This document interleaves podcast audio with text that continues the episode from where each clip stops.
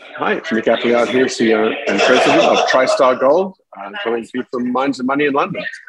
Nick, good to see you. We, we thought we'd uh, catch you in the field, as it were, except this time the field has got no grass in it, and it's uh, it's it's uh, heavy industrial carpeting. Um, look, you're at the Mines and Money conference. Uh, it's the first day, so uh, meetings. You're, you're there to have meetings. Um, who are you there to meet? What are you there to tell them?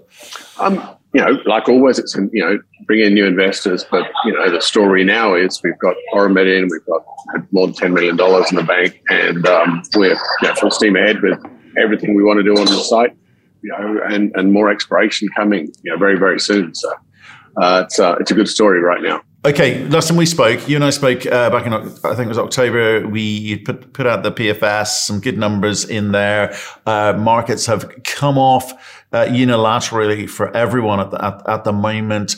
Um, I say with cash in the bank, in a meaningful way, you sort of don't care because you've got a job to do. Yeah, I mean, you know, you always want to see it higher. It, it, doesn't impact us. We're not desperate to raise money, not desperate to do a transaction right now. So, yeah, it doesn't have as much impact. You know, obviously, we'd all like a better market. Um, but yeah, so it's, yeah, we, we want it to get better for sure. But right now, we can keep going ahead, you know, keep our heads down, keep moving ahead. And uh, we got dry powder for quite a long time ahead now. Right. And this, and the, the feasibility study is coming up next. What's the timing on that? Uh, we haven't really kicked it off yet, so we're still working through, you know, how much exploration, how much more reserves we want to build on before we kick into that. Um, so that's really the um, you know, part of the money we've raised now, the exploration we're going to be doing now, um, is going to sort of feed into, you know, whether we want to target the same 1.4 million ounces, just upgrade that, or if we want to expand it, make the feasibility study group bigger. Um, you know, th- those are sort of internal decisions we're having, but you know, and anticipate sort of by the end of next year, in parallel with the permits coming through, we'll be pushing that feasibility out. Right. I mean, that's quite an interesting point you raised because obviously when you do the, the difference between the PEA and the PFS wasn't significant in terms of the, the, the scale. And, and, perhaps do you think that contributed to um, the market not reacting as much as you'd hoped? In, in which case, does that drive the decision to say, well, perhaps we do need to improve the number, increase the numbers?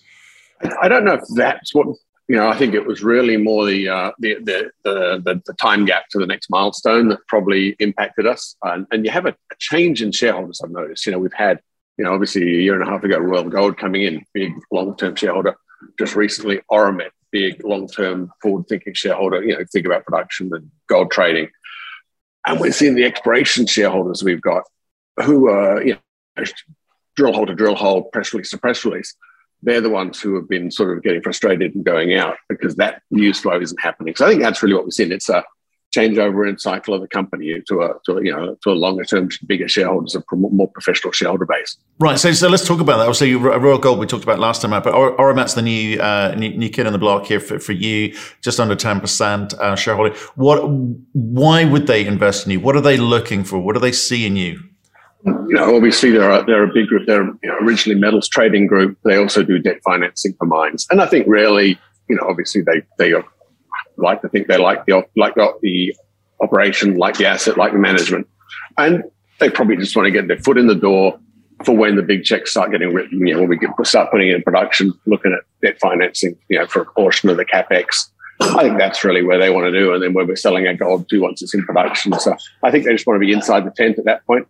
Yeah, right. I mean, that's, that's an expensive business model if, if, if that's all they want out of it. But they, what do they see in you guys? no, they see an asset that's going to go into production. So, you know, and I think if you follow that, you know, buy low, sell high, we're an unloved sector and they're looking at quality assets that are unloved and thinking, okay, if we could think a little bit longer term, 18 months instead of two weeks, you know, this is going to make this will give us a return on this investment anyway. Plus, we've got a foot in the door for those bigger checks we want to write later on. So, so I think it is. I mean, they want to make money on this investment, obviously, but they do see it as an asset that'll go into production. And at that point, you know, you got a you, you've got a, a, completely different scenario as far as the investment profile and, the, and you know, the share price and where it'll be at that point. Right. Well, talking of completely different scenarios. You know, when, when I met you, you, you know, you introduced me to a very strong exploration team.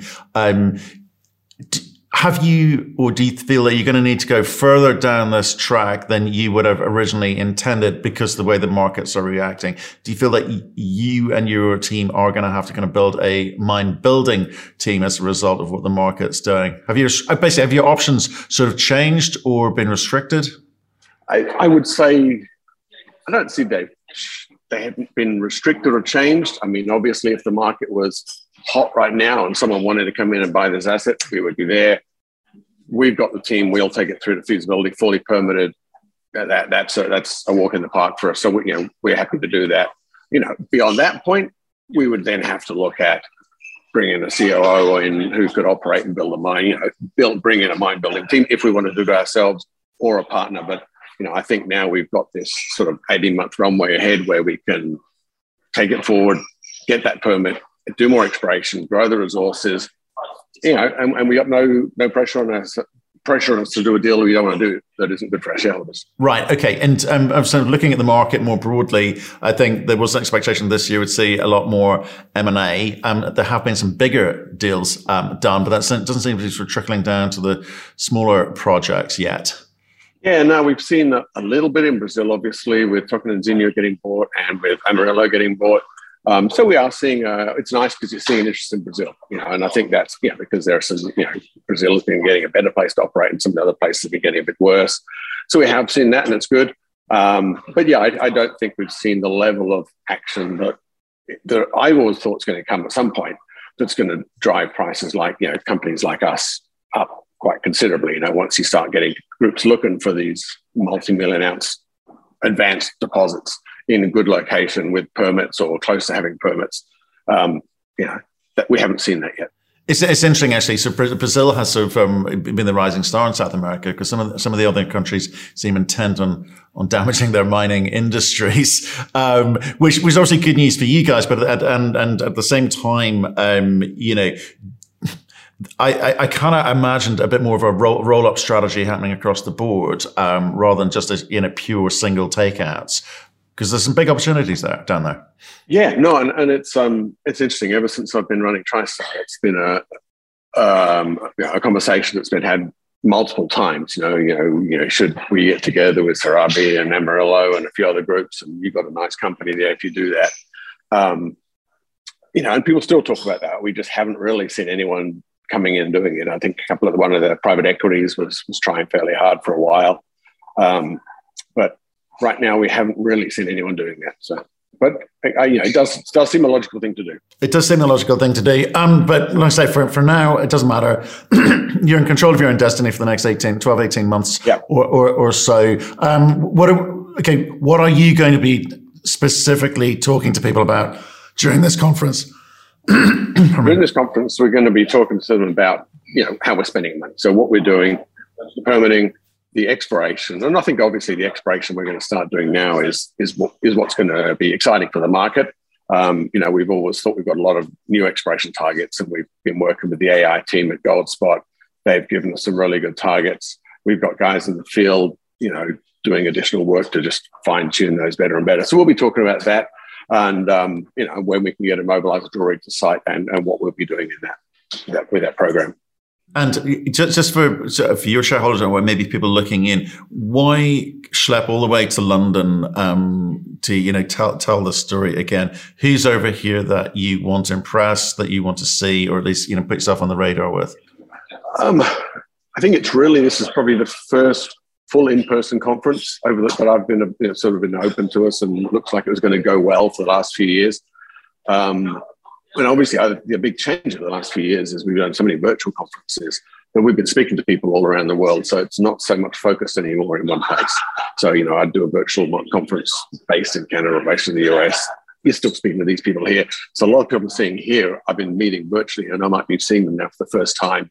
So that's a lot of it. It's follow up. You know, we've met people two or three times by Zoom and now I actually get to shake their hand, look them in the eye, or they can look me in the eye and see if they like the story. They've heard it a few times now. And, you know, then probably more importantly, grab a gin and tonic with them later on tonight. What's what, what's that? What's that actually? No, in all seriousness, they, you always say you know people they press the flesh or you know wear out the shoe leather. What, what is the difference between that and online or by phone call or does it does it really help? I found that I got, really excited when we started the Zoom ones. The first couple of like, wow, this is great format. It's really good. A couple of years into COVID, I was done with it. We're took the same people going through the same message, and there was never any follow through or follow up. It was sort of like it was too easy. It was like if someone, it's like, it's like if you give your kids twenty dollars, they go and spend it because it, they didn't earn it. It's too easy. Um, I think there's more work, more effort goes into this, and so people take it more seriously. Um, so I think that's really what it is. I mean, it's back to serious work. It's back to doing our job properly.